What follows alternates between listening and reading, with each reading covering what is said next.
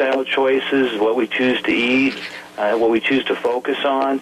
And when we don't take personal responsibility, then we, we're always looking for a quick and easy fix outside of ourselves, and uh, that doesn't pay off in the long run.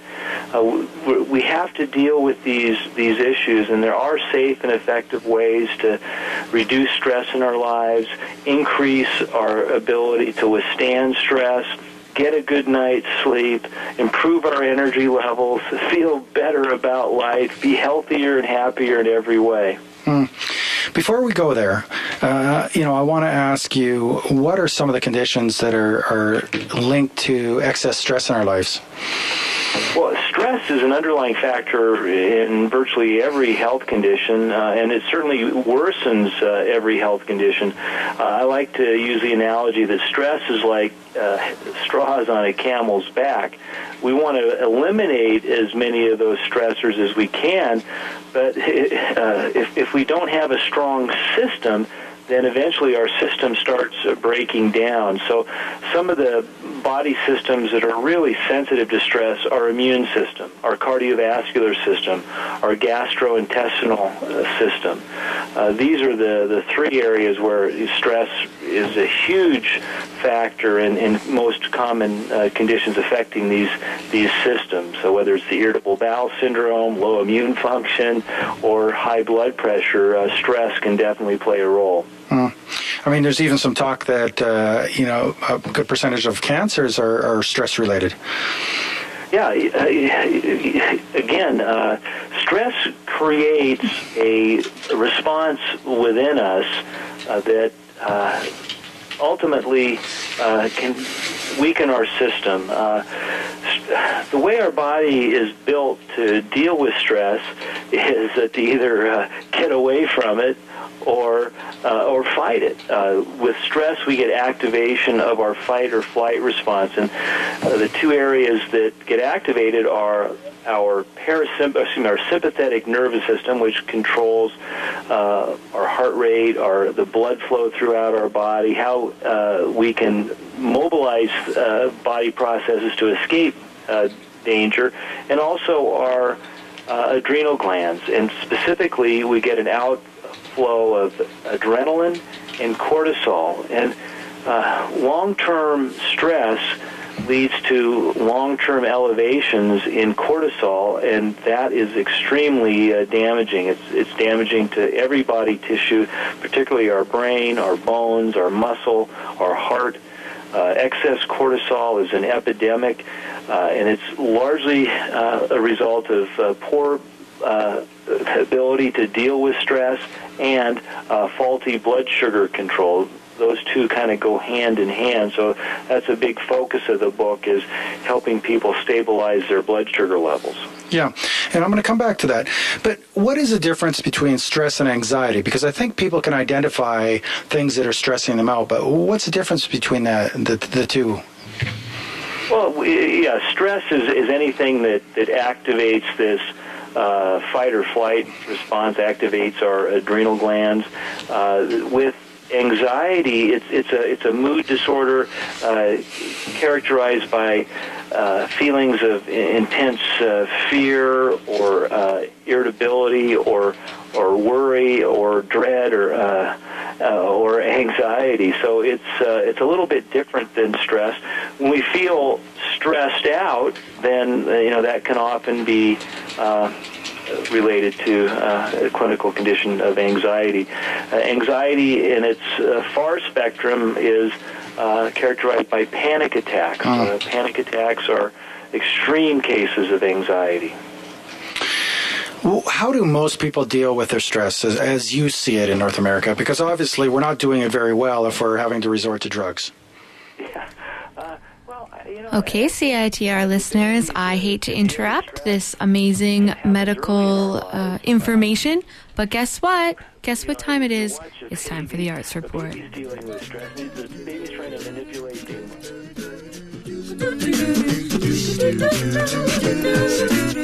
Today on the Arts Report, we talk about the 8th annual BC Bud Spring Fair, Ignite Youth Arts Festival from the Cultch's Youth Program, Tomoe Arts, Kabuki Dance, Bollywood Shenanigans, and ticket giveaways for I Can't Believe It's Not Butter Chicken and the May 13th screening, screening of Doxa's Do You Really Want to Know?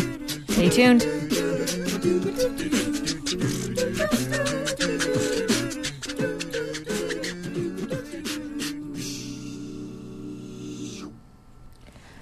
Hi, it's May 9th on the Arts Report. It's your weekly fix of arts, news, reviews, interviews on CITR 101.9, streaming on CITR.ca. Check us out on Twitter, check us out on Facebook. Let us know what you want to hear. I have a pretty packed show for you today. I'm all by myself. It's pretty sad, but I think I'm going to muddle through.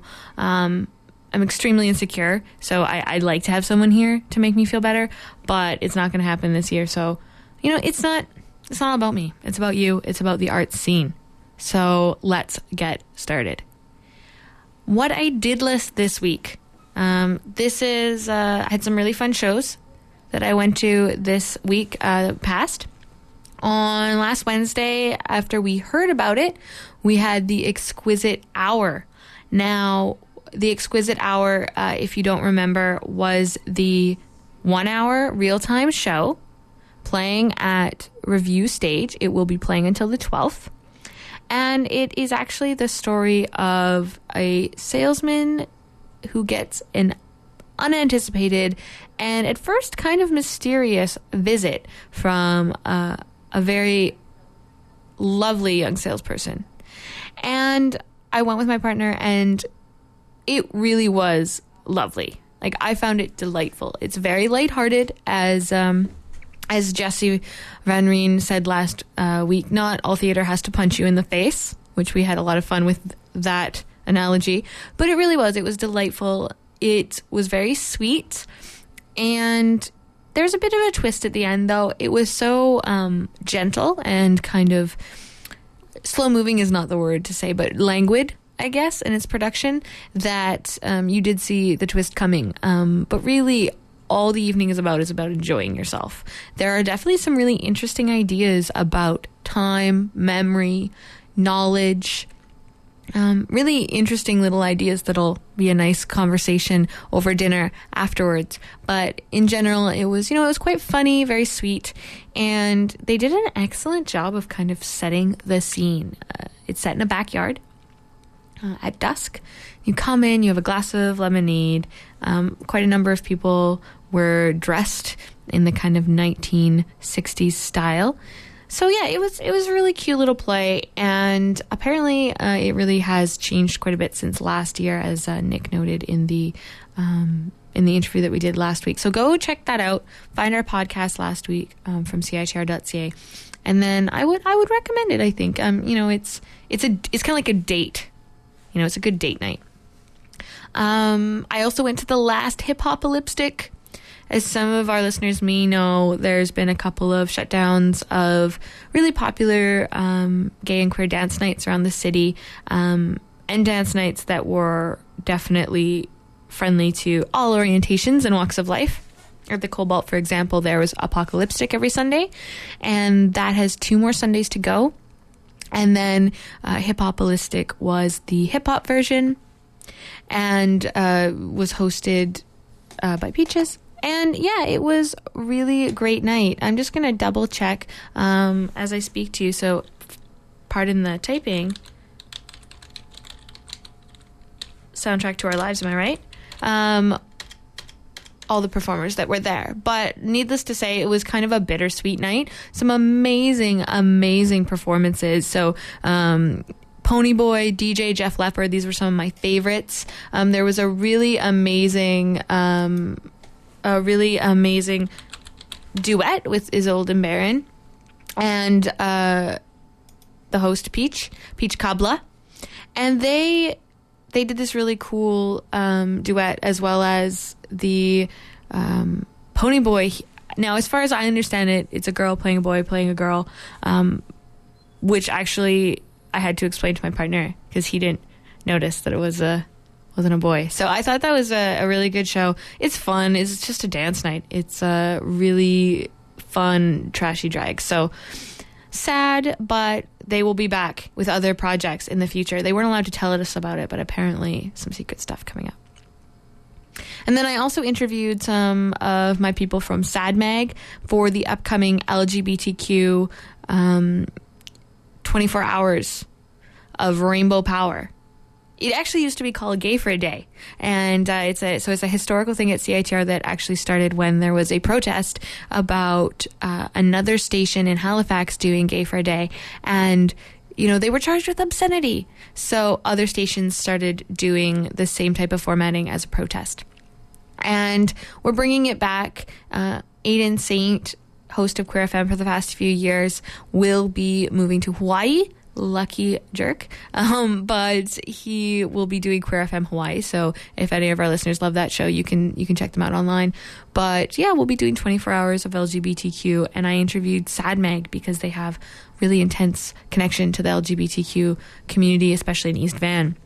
So you can hear more of the Arts Report interviewing them as well as some other cool local artists on the LGBTQ Marathon on June 1st from 6 a.m. to 6 a.m. Um, and we actually got a review, or rather, some information sent in from one of our contributors, Anna Garza.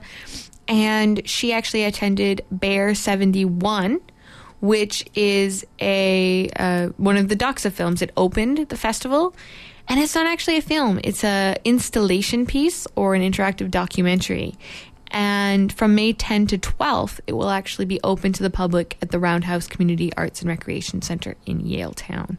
It incorporates uh, projections of Bear 71, the documentary, along with an quote unquote augmented reality app that allows users to explore the world of Bear 71. Now, you can actually check them out online. A lot of the Doxa trailers are out there, and it's something you have to see to understand, but you can watch a linear version of the documentary, or you can watch an interactive version by finding spots on a map. And it reflects not just the tracking of this bear, but also the tracking of our day to day lives.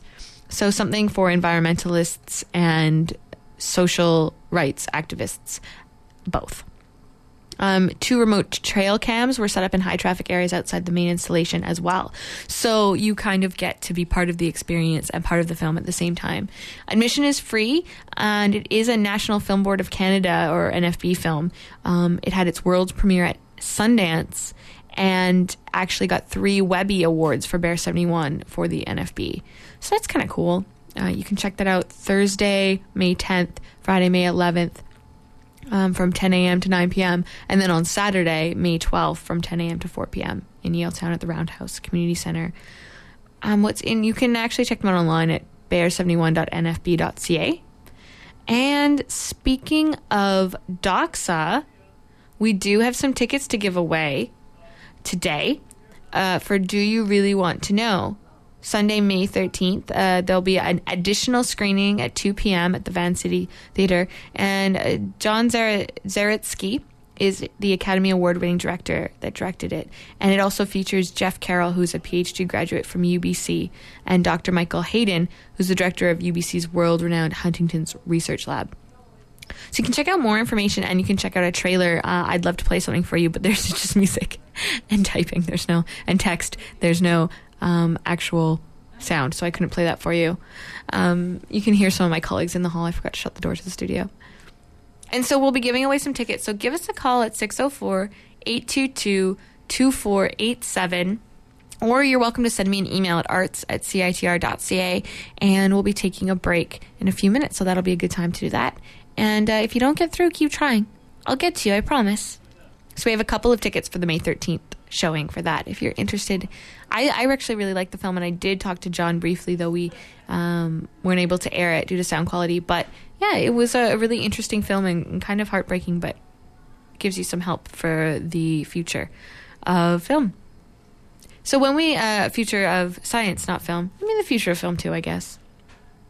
So we have a uh, a quick break coming up. That's what I did this week. That's what Anna did this week. And maybe it's what you're going to be doing this week because you're going to win some tickets. After the break, we're going to talk about Tomoe Arts. which is producing a kabuki dance event uh, on the 12th and the 13th. And we have an extended interview with them, as well as an extended interview with um, Bollywood shenanigans later in the set because it's Asian Heritage Month. And while these are definitely events I would have covered anyway, I thought I'd spend a little extra time on them um, just to give people a little more sense of the culture and history behind what we'll be talking about.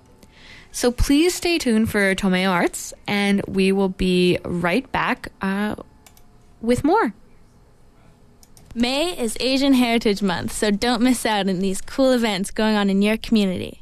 May 6th, the National Asian Heritage Month video conference hits Vancouver. This event is located in the video conferencing studio at UBC and runs from noon to 2 p.m. This second national video conference linking Vancouver, Toronto, and Montreal is themed What Are We Mutating To? Admissions to this event are by donation. Later on the evening of May 6th, enjoy a Persian and flamenco fusion concert at the SFU Woodwards Building in Gastown. May 10th, local playwright C.E. Gatchalian will read from his new novel and answer questions from the audience as a part of the Robson Reading Series. This event is free, but pre registration is required. Rounding out the week is Echoes from the Southwest benefit concert at the Richmond Gateway Theatre, a special concert to introduce the unique blend of minority music in southwestern China, featuring renowned hulusi flute soloists from Yunnan Province in China. This is a ticketed event to fundraise for the Kidney Foundation of Canada, and for details, visit bccma.net. For more information on these or any other Asian Heritage Month events, go to exploreasian.org at explorasian.org.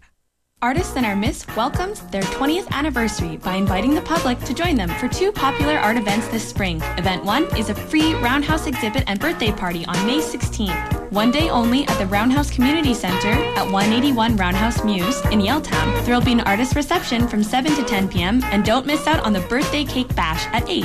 Following up the birthday bash, there will be a free open studios walk on May 19th through the 21st. Studios will be open from 11 a.m. to 6 p.m. and to see participating artists and a map, visit the website at artistinourmidst.com. And we're back. And what we have in the background is the Tokiwazu Ensemble performance, traditional group performance of Tokiwazu music. Lead shamisen is Tokiwazu Mojibe V. And they're actually going to be part of the Tomoe Arts production of Shamisen in Odori, the music and dance of Kabuki, May 12th and 13th. So that's coming up this weekend at SFU Woodwards.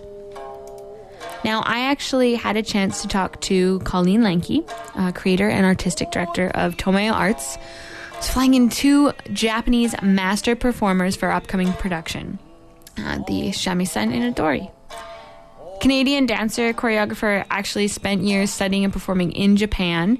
Um, actually, she apparently supported herself by doing uh, episodes of Iron Chef. Like she she did the uh, the voiceovers of one of the female judges.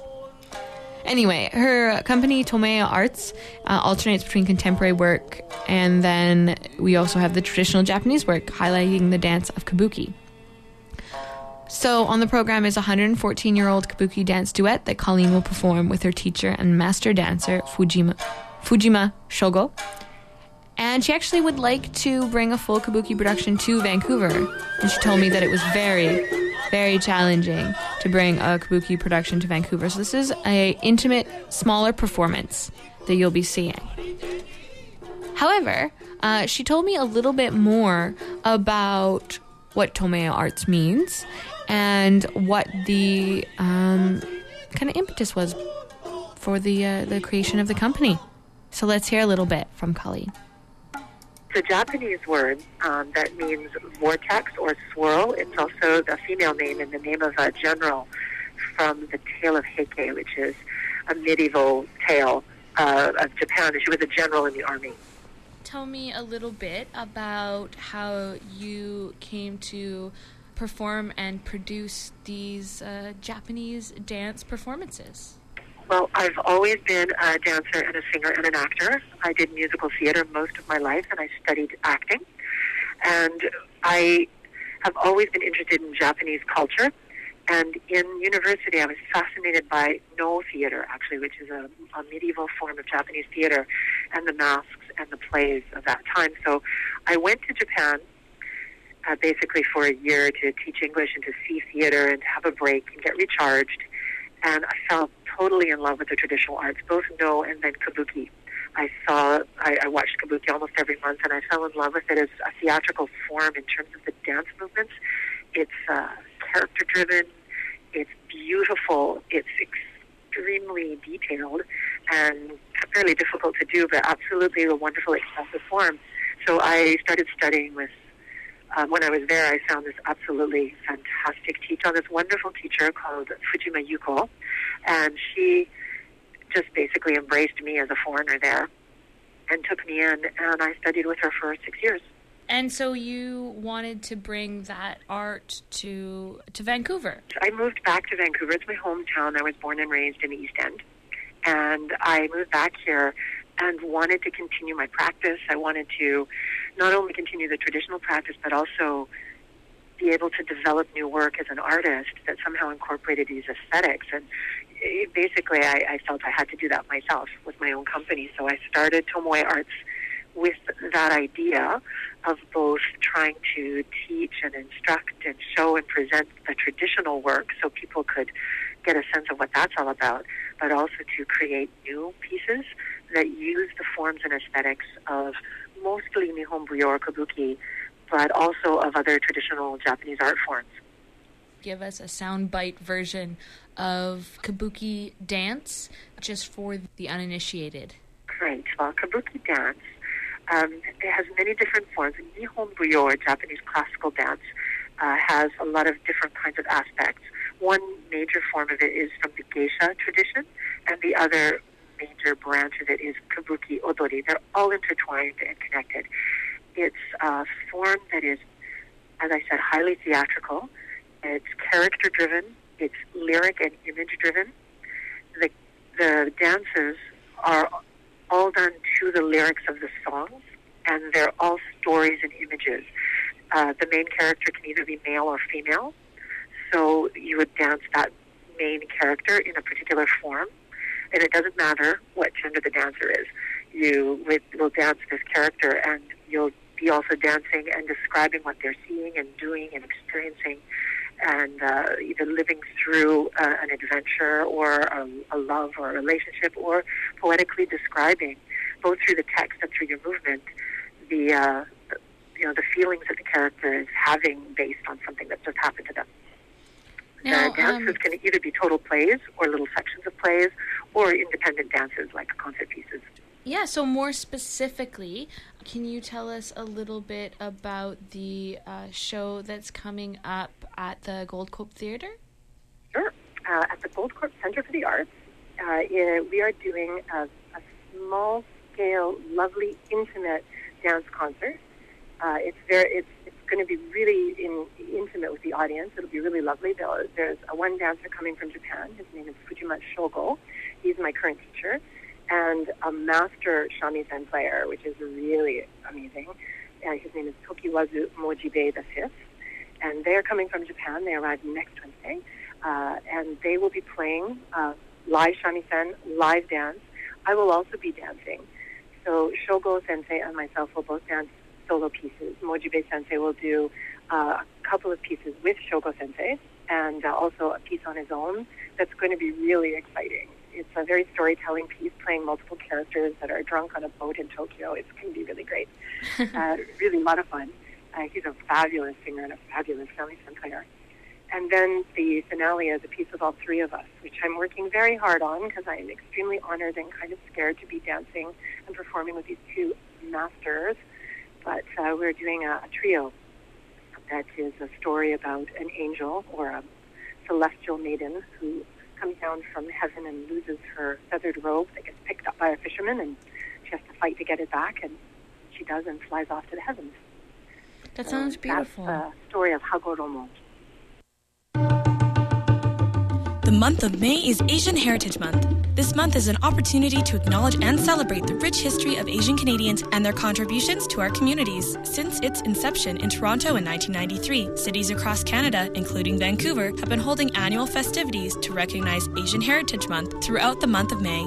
CITR will be airing special PSAs to keep you up to date on local events, informative pieces about Asian Canadians in the Vancouver community, and special blocks of Asian Heritage Month programming. So stay tuned to CITR 101.9 FM and logged in to CITR.ca for all things Asian Heritage Month this month of May.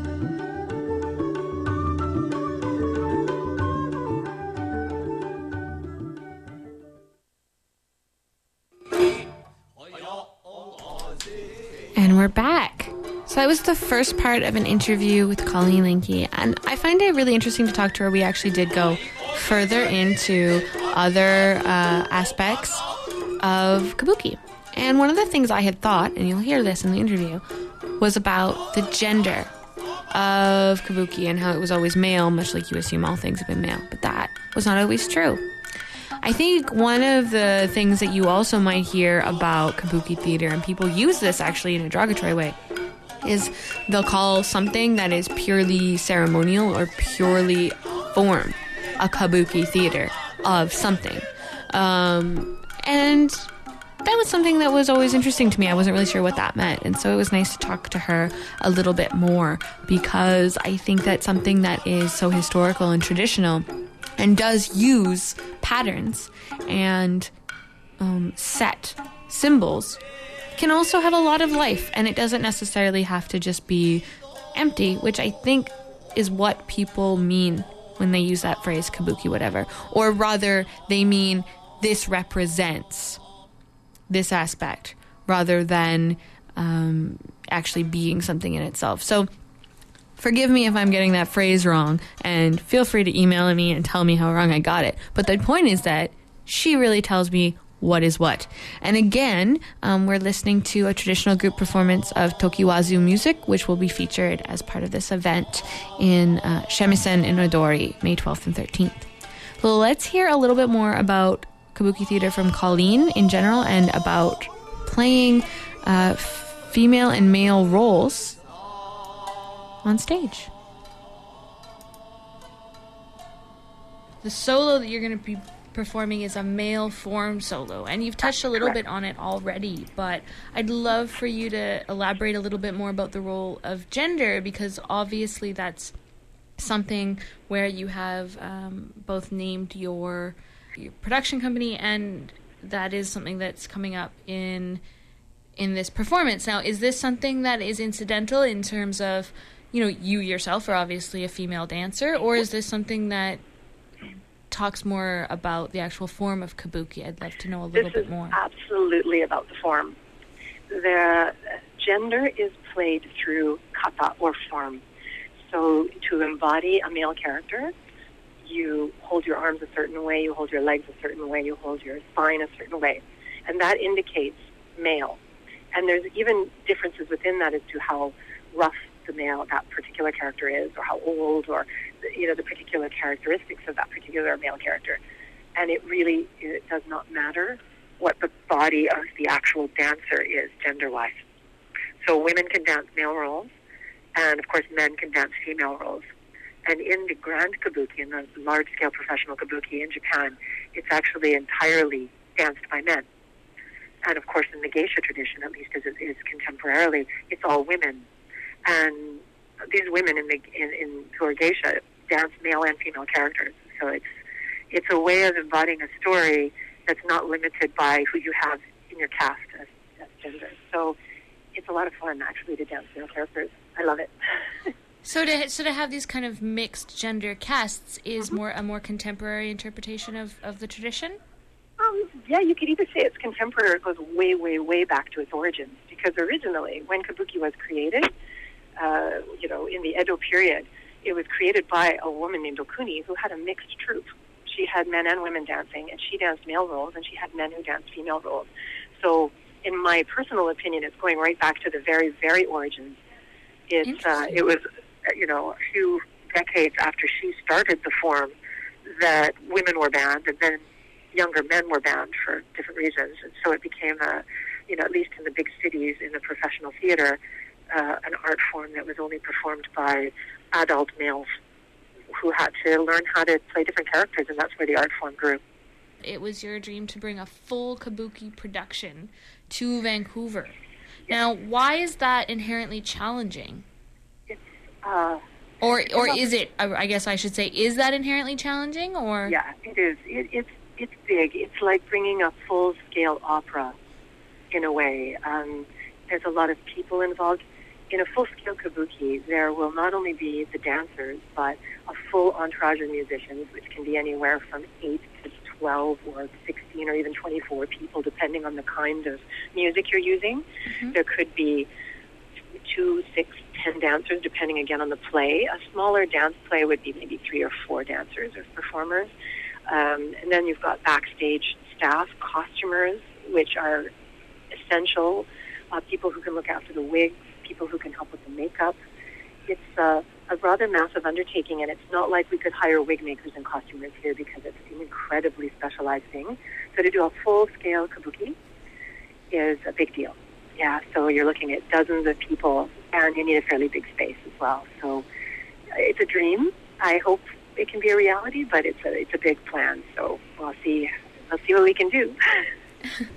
Are there any resources or suggested knowledge that you would recommend for someone coming in to see Kabuki for the first time? I know you've given us a lot of information about the history. Much like if you were to go to opera in another language, a lot of the generalities you could get through the, you know, the expressions of the performers, but I'm wondering if there's anything extra that our listeners might want to Google or look up bef- so that they, they get a fuller experience. The uh, the Japanese, I think it's the Japanese government website. I actually should have a link of, of to my my own website. They actually have a lot of information about kabuki online, and there's a special traditional art section that the Japanese government has put out, which is really useful. They've got lots of little good video bits and clips to learn a lot about. Um, you know, some of the things like the costuming and the sets and stories and characters, which if, if your listeners are interested, they're really amazing. And if anybody's really keen and can't find it, tell them to please email me at Tomoe Arts, uh, you know, info at tomoearts.org or look up on our website. I'll try to put that link there actually. Um, but otherwise, just for the general observer, I, it seems really, in a way, scary and different but it really is entertainment, and it's always been sheer entertainment. So if one can come with a sort of an open sense of just simply really good fun, which it is, really, it's just good fun. I mean, the, the stories are about courtesans and merchants, and and they're about relationships and love and war, and you know all the good stuff that pop culture is about. Really, it's not any any deep dark mystery. It's, it's really all about that um, to come and be able to experience it just on that level, it, it, it will make it really fun for the audience. So And we'll be we seeing will have, some we will have traditional little Japanese introductions, nothing too academic, just telling you a little bit about the story for each each of the dances, so you'll you'll get a sense of what each one is about, or before you get to, to see it. So you'll have a little bit of framework, and it should be very very easy to kind of enjoy. Excellent. Is there anything else that I've missed that you would like to add? Any closing remarks um, about the production? About the production, oh, just that it's a really rare chance to see pure dance and pure music like this uh, in an intimate setting, and really get a chance to experience that close up. It's uh, yeah, that, that, that's rare. And also, if people can come to the lecture demonstration on the 11th at 6:30, it's free, and you'll be able to ask questions of the artists, which is also a really rare chance to get to talk to them one on one. And because it's such a small room, it'll be like a really intimate gathering. So it'll be great. So thank you very much for calling for explaining all that to me. I thought I knew something about Kabuki, and she really set me straight. Um, I am really excited to get to see this on Sunday, I believe, Saturday or Sunday, and so I'll give you a update next week. But she does do quite a number of um, events throughout the year. Uh, last time was actually like a movie presentation at Tinseltown, or rather, International Cinemas. Excuse me. Um, I have a couple of quick announcements about some things that are coming up, and then we are going to listen to some events um, about uh, the a little bit of information about the BC Bud Spring Arts Fair. So please be sure to go and check out the Tomoe Arts website is tomoearts.org, and you can find out more information about the event that's happening, Shamisen and Odori, the music and dance of Kabuki, May 12th and 13th at the Goldcorp Center of the Arts. And she gave you also a bunch of links, etc. So please go back after the podcast is up, write all that stuff down. If you aren't listening to this with a notepad and paper, which I actually recommend. So, a couple of things that are coming up. Um, the Powell Street Festival, which happens in the summer to celebrate um, history and culture in Chinatown, will be doing a fundraiser coming up on the 12th. Uh, sake tastings, food pairings, music, and silent auction in support of the Powell Street Festival. $25 at brownpapertickets.com in advance only. And you can check out more information at powellstreetfestival.com. It's going to be at the Bungalow, 2152 Main Street. And you're going to get um, a bunch of sake, which is a beautiful, smooth alcoholic beverage from fermented rice. And um, I would also check out some stuff. There's a sake place on Granville Island that I cannot get enough of. Uh, and you're also invited to bid on silent auction items like gift certificates, Vij's cookbooks, Canucks Club seats, uh, and it's all benefiting the Powell Street Festival Society. ID is recorded, uh, is required. I cannot speak today. Whose fault is this? Whose fault is this? It's my board meeting coming up. I think I'm already tongue tied in advance of having to talk about all the fun things that are happening at CITR. The other thing that's happening on the 14th, so that's next Tuesday, I believe, if I'm not making that up, is no, let's see, Thursday? May 14th, nonetheless, Fortune Sound Club 147 East Pender is going to be doing um, a really cool thing, and that is hosting Sad Mag launch party for the transplant issue. Um, we've also dib- dubbed it the trip hop issue. And it is about Vancouver transplants, both to and from. There's also a healthy dose of hip hop. So you have stories on Shad, Geneva B from Toronto.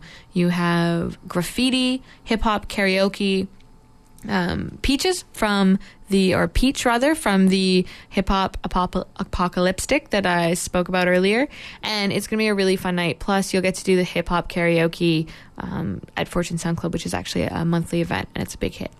So doors at nine. Special Sad Mag section. You can uh, you can look at the new issue while you drink and karaoke. Please RSVP um, on Facebook. So go to Facebook. You can also just drop by. It's going to be like I think it's three bucks before ten thirty. Come on now, three bucks. Fortune Sound Club. That's May fourteenth. So I, I'm going to be there. You can come say hi. And now we have a little bit more about arts in Vancouver, the BC Buds Spring Arts Fair at the Fire Hall, May 11th to 13th. It's in its eighth year, and it showcases established and emerging BC artists um, like Brad Muirhead and Carmen Rosen, Lamont Dance, playwright TJ Dawe, uh, Carissa Berry, and tons of students from even like elementary schools, Grandview Elementary School, for example. So there's new and experimental work. There's family friendly stuff on the weekend.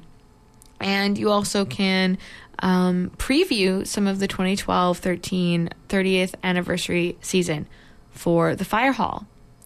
So I talked to um, Caitlin, who's the associate producer of operations.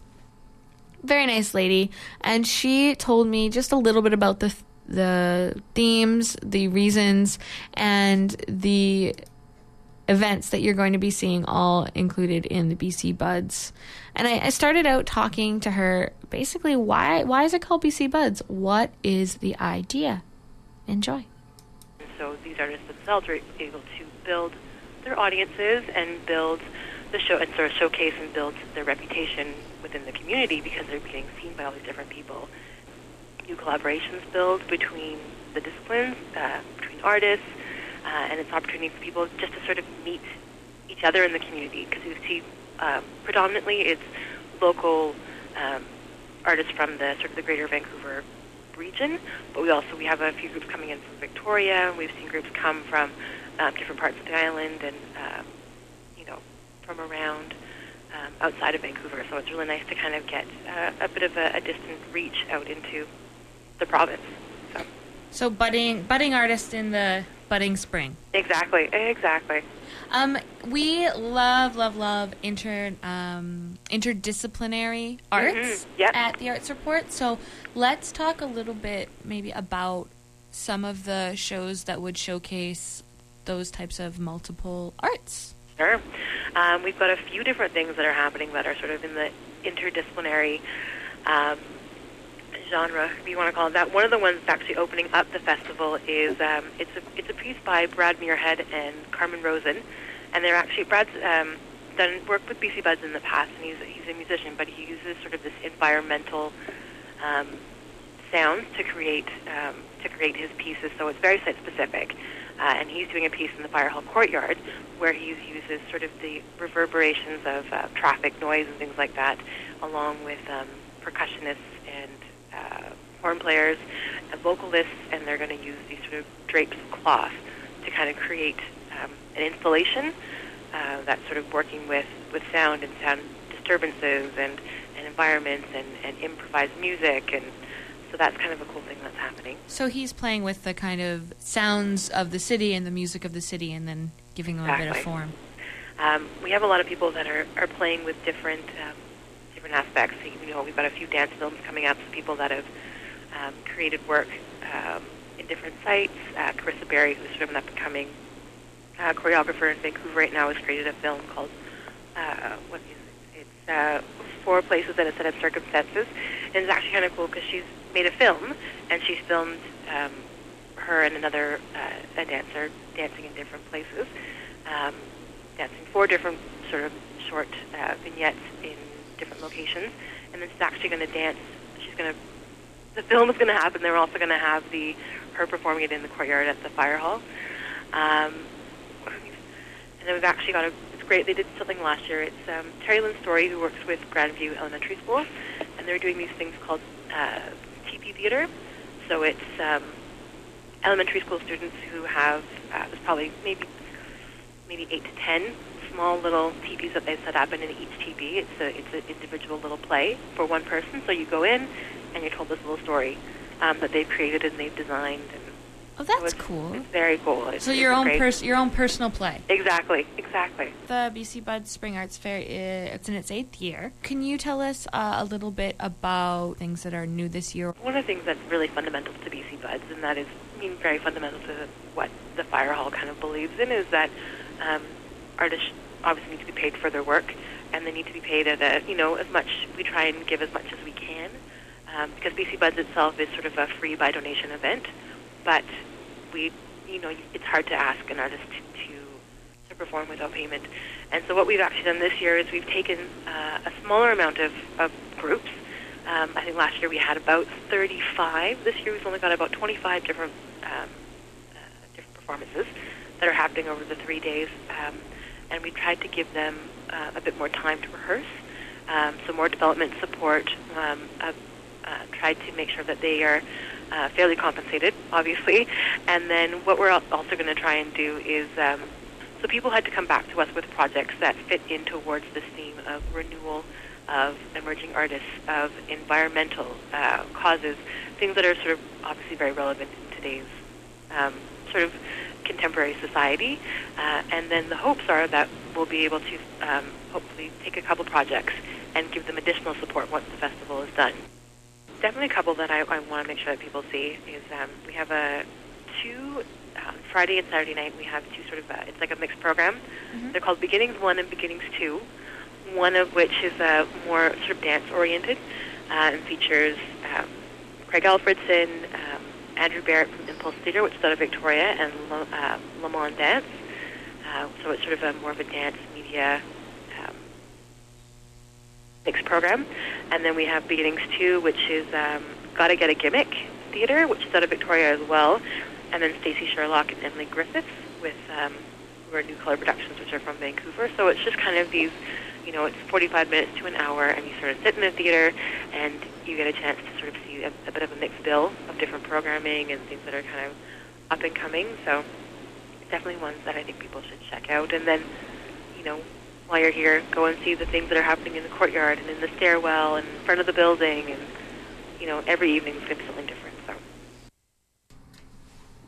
It sounded like she was underwater or like near an ocean. which is nice. Um, you will you can see all those acts at the fire hall, in the washroom, in the courtyard, on the stage.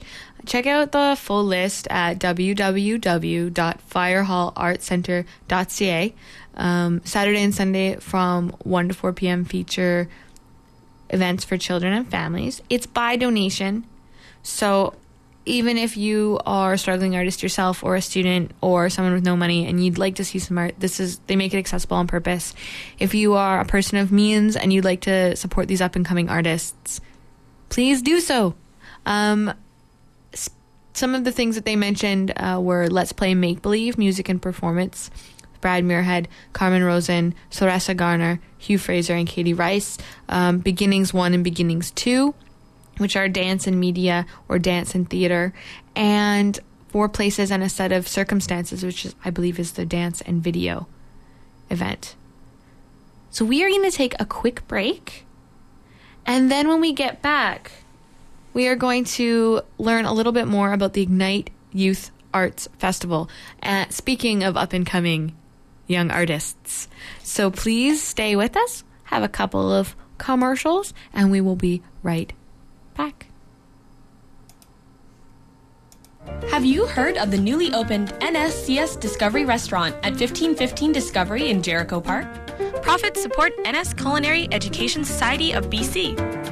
Enjoy breakfast on the beach for only $4.95, served daily from 7 a.m. till 11 p.m.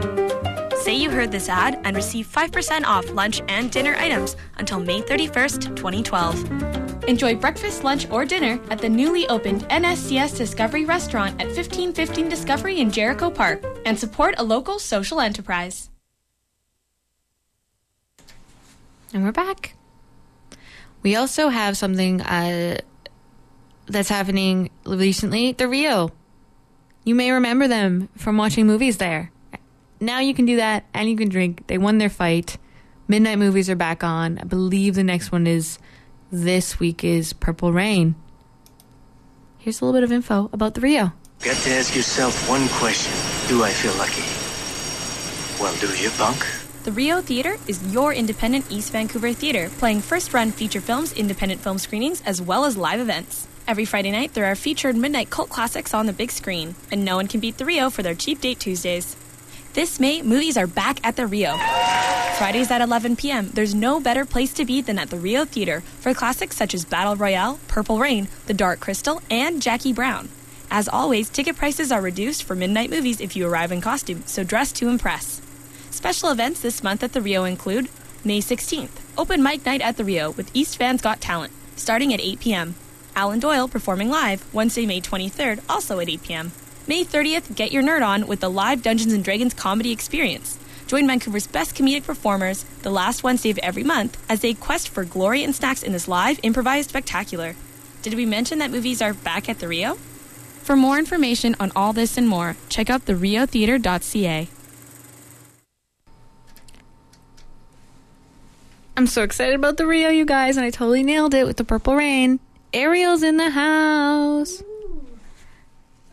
Can you hear that? Oh, there we go. Ooh, now. nice. Yeah, it's nice. Hello. Sometimes what I like to do is turn on the mic but not turn it up so that you get a false sense of being able to speak to the people at home. Oh yeah, it's like I'm a ghost. I like it. Yeah.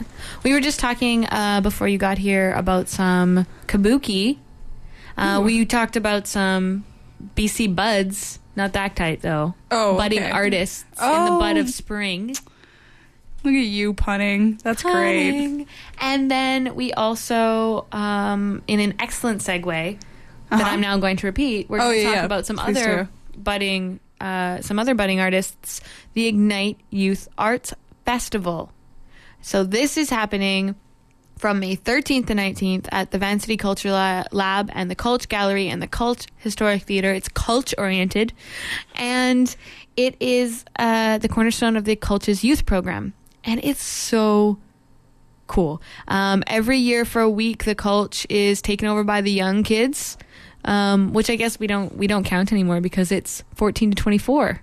Oh. Yeah, so we're not young That kids hurts. anymore. I know, I know, but I- I'm over it. Um, hundreds of young artists from across the Lower Mainland. They're showcased, but not only are they showcased, they're doing the festival. They're organizing it. They have, I Oh, think, that's great. one adult that supervises them. That's just sheer madness. And and so it's it's a really cool thing. You can check out tickets at the Cultch or igniteyouthfest.ca. Um, and I'll give you a bit of a sense of what you're going to see. So if you go to igniteyouthfest.ca shows, as I am right this second, on the 14th you have your music night. On the 15th you have spoken word, uh, be that text, literary, or linguistic. On the 16th, dance. I hear there's someone who's going to tap and loop her own music at the same time. So she tap dances and then she uses a looping machine to like loop her own tapping and also her own music. She's like the Reggie Watts of tape, tap dancing. and if you don't know who Reggie Watts is, go and change your life right now. Yeah, um, look him up. The Olivia Project, which is cross disciplinary. Fruit Basket, which is a variety show about gender, sex, and sexuality. And then the big finale. Also, throughout the week, you have film and visual arts. So it's a really fun, fun event. Now, don't take my word for it because I actually have uh, two very adorable young people, Shelby and Joe, and they are going to tell us about what the youth festival means to them. And this was their first interview, and they were like, "Oh, this is our first interview."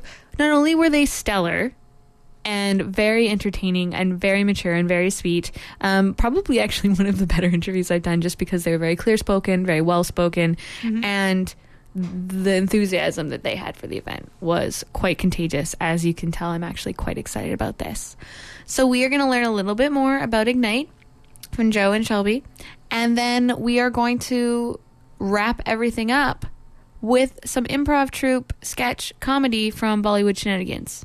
Oh, very cool. And if people are listening, we still have tickets from Do You Really Want to Know? And we have tickets for actually Bollywood Shenanigans. So call us at 604 822 2487 before the show is up to What do win you those have to do tickets. to get these tickets? I believe you have to call 822 2487. And that's it. It's a it. low bar. It's a low bar. um, so I'm going to play this. You're going to call in. Everyone is happy. Enjoy.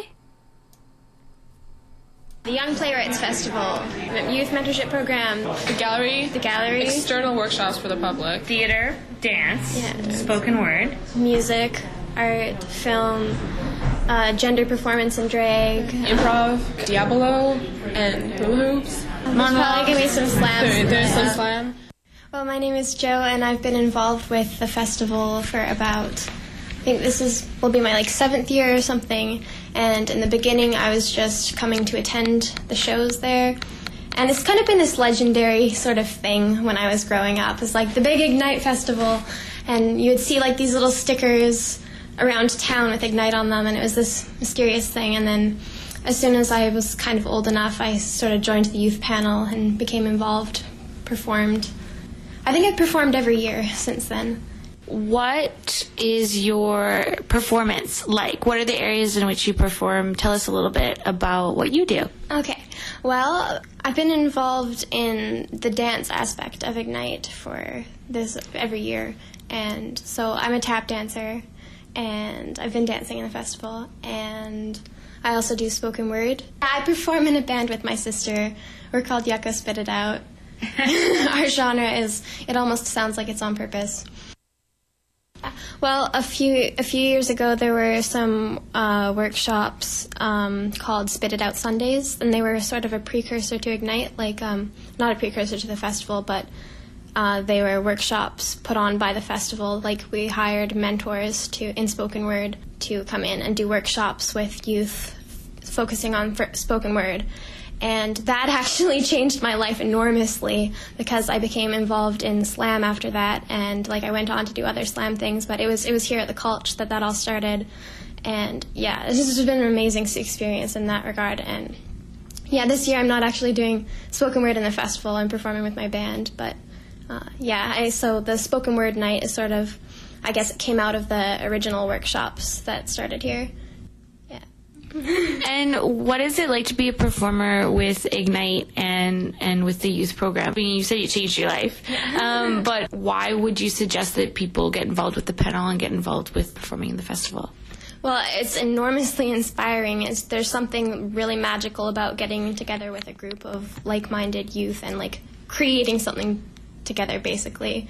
You put all of this work and energy into it and then to see like to see what comes of that is this enormous reward, like enormously rewarding, inspiring. incredibly stressful. but you know, if you're into that, then it, will, it could change your life. It really could. It sounds like it's something that really gives you like a hands-on control of your art and that's something that's pretty rare in the artistic world totally totally like most places you'll find it'll be like the adults are doing stuff and like yeah this is how it's done but it's kind of like we get a festival dropped in our laps every year like you are going to put this on you are going to figure it out and you're going to make mistakes and there's going to be a bumpy road but yeah it's really empowering to like be in charge of something like if you mess it up then it gets messed up that those are high stakes there, and like that's what makes it good. Shelby, you are what part of the panel? Do you have a specific role? Um, I am on four committees. Um, I'm on the dance committee, um, the Olivia project committee, um, fruit basket committee, and then Giddy committee, which is just a committee solely for basically entertaining panel members at different events what we organize. Giddy. Giddy. Oh, Giddy. Oh, yeah. Can you um, tell me a little bit about the other committees that you're on and then what they do? Yeah, so um, the way that we, the youth panel, um, organizes the different nights is that we split into different committees. Um, so there'll be a dance committee, so that will organize the dance show. And then the Olivia Project Committee is a really special thing because we actually curate work, especially for the festival. So what we'll do is we'll go out and we'll we will invite artists in the community um, that we think are just talented in general, and we'll mix them together with people they don't necessarily know, and they will collaborate and put together an original piece of work. Pacific Night um, is the night all about sex and sexuality, gender, relationships, all that. And so our show, instead of having a theme like a certain style of art, so just dance or just music, we are all modes of art, but with a, the theme of sex and sexuality. Now, can you tell me a little bit about how you got involved in the panel? Um, Jo was saying that she saw the stickers and she, I guess she got curious. Uh, what brought you in? I don't really remember when I first heard about the fest. It was when I was much younger. Um, and then two years ago, I actually performed in it with Joe. We did a tap dance. It was really good, yeah. um, and then I, I wanted to join the panel last year, um, but I couldn't. And then this year I had enough time and I was like, oh, I'm so excited, I'm going to join it. And it's just been amazing. Those guys are really great. Um, Agreed. Yeah, 17 Shelby and 19 for Joe. And as Ariel was saying, meeting young people like that is always awful because you feel like you have not achieved anything of your life. But they were very inspiring and super lovely. Um, so please uh, check that out online. You can go to Ignite Fest, um, igniteyouthfest.ca slash shows to learn more about all the information and then go to the Cultch to buy tickets. It's May 14th to 19th. And yeah, it, it looks really interesting. And I think it's something that you should, if you have youth, is something interesting to get involved with. We are almost out of time, and it makes me super sad. So you have one last chance to call and win tickets. Um, I wanted to get out of here on time. So what I'm What gonna, do you have to do to get tickets? You have to call 822-2487 to get tickets. Thanks, Ariel. Ariel, you got my back.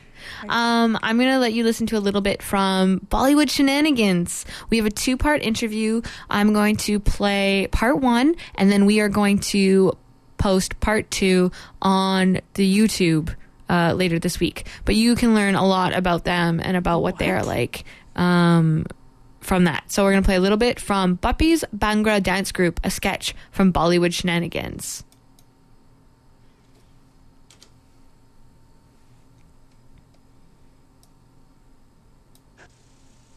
Looking for a new way to get jiggy with it? Well, look no further than Puppies Dance Group!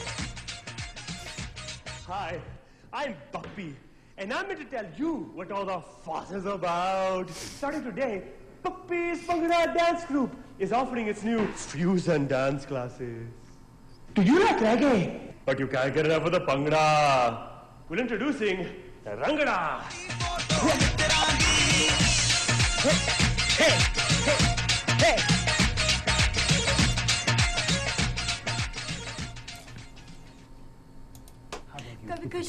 कभी And here we have Got good? Yeah. them in person. Enjoy. Oh, Why don't you guys introduce yourselves? My name is Manish Sharma, And my name is Lena Monroe. And we are the uh, co-creators of Bollywood Shenanigans. And I can't, believe it's not butter chicken. Can you tell us a little bit about Bollywood shenanigans and then about the troupe and just kind of what you guys are going for and what inspired to bring you guys together? Okay, um, we'll just sort of That's go back fully and forth here. question here. All right, so Whatever, here, uh. Bollywood Shenanigans is an entertainment, uh, comedy, dance company brought together to inspire the world through comic, sketch, song, and dance. And it doesn't matter if you're a visible minor- minority or not. That's uh, pretty much our mission statement right there. Yeah. And uh, I we have it tattooed on a, a private place. Yeah. My elbow. her Yeah, my- elbow. yeah, I'm wearing a long sleeve shirt, so yeah, you can't see. it's very it. private. She's very picky about her elbows. We formed in 2008, and uh, we And by we, it- like Manish and I. Yes, we are the originators. yeah, we formed in 2008, and we've been doing uh, basically a show or two yearly since then. When someone comes to one of your shows, um, obviously funny is funny, but is there a flavor to your group that is specifically South Asian that people are really going to pick up on? Like, your is it just your references, or is there a specific style of comedy? I, I just want to say one thing about that. Yes, we are highly, highly offensive. Uh, no one can dodge our uh, ability to offend you, uh, but um, actually, we do have a specific style. We are very much influenced by the Bolly- Bollywood of days of old. So, uh, Lena and I are huge fans of Bollywood, and so we grew up watching it. So there's a extreme, you know, basically influence of Bollywood. But we also talk a lot about um, the South Asian community in North America, and kind of growing up as a first generation Canadian who is also learning to be Indian. So there's a lot of uh, wonderful things of that nature. But their messages are quite universal. I mean, uh, I love I love to, to compare this show to, for example, you know, do you remember that hit movie, My Big Fat Greek Wedding? It was such a hit because it, it well, yeah, it was pheno- phenomenal because it hit many topics that everyone sort of knows about. It wasn't just particular to the Greek culture. Well, our show is a lot like that. So we have people from all kinds of different nationalities and cultures because we talk about things that affect everyone. Like we talk very openly about sex or racism or um, what terrorism was the topic before. I Ah, guess. once, yes. Once. Uh, what else is there? We talk about marriage, obviously. Marriage. Relationships. Oh yeah, lots of that. A whole lot of relationships. Uh, and just funny, bizarre stuff too. yeah, like definitely for this show, um, we have, uh, for instance, well, we can really we can give us some, Mm-hmm, ex- you know, we uh, we talk about um, how it would be if men acted like uh, women. Mm-hmm. So we have a couple of sketches like that, and not, uh, you know, just to All right. So that was a little bit from Butter Chicken. I can't believe it's not Butter Chicken, which is the troupe that will be performing. Uh, Bollywood Shenanigans is Munish Sharma and Lena Monroe. And it's actually a really cool thing. What I'm going to do is post more information on our Facebook tonight, as well as post the rest of this interview on our Facebook um, through YouTube, because it's actually quite long. And Discord Radio is up next, and I've taken more of their time. So, unfortunately, I will have to take off, but please show up. Um, tonight it's a half price preview show from 7 to 8.30 doors at 6.30 so that means it's only 10 bucks and then it's $20 in advance or $25 at the door from Main Video, Kamal's Video, or Eventbrite, or as I said, at the door. It's a live sketch comedy night written by Bollywood Shenanigans called I Can't Believe It's Not Butter Chicken. And it'll be running until the 12th. So check out BollywoodShenanigans.com and SouthAsianArts.ca um, to get tickets. Uh, South Asian Arts is actually helping present it, and it aims to balance the lives of adults and children and develop their individually individuality through the arts. So it will be running at 700 Hamilton Street, um, Vancouver. So Studio 700. I want to thank all our guests. I'm going to hand it off to Discorder Radio. Please, please listen to us next week and check out our Facebook as the rest of that interview will be available. And they were very, very funny. So I'll be checking out that event tomorrow night and I'll let you know next week uh, if Bollywood Shenanigans is something you should follow throughout the rest of the year. And that's all for me today. I'd like to thank all of our guests, including Shelby and Joe from the Cultch Youth Program, Colleen Lanki from Tomoe Arts, Munish Sharma and Lena Monroe of Bollywood Shenanigans, Caitlin McKee of BC Buds, plus Doxa Festival for the free tickets. You can email me arts at citr.ca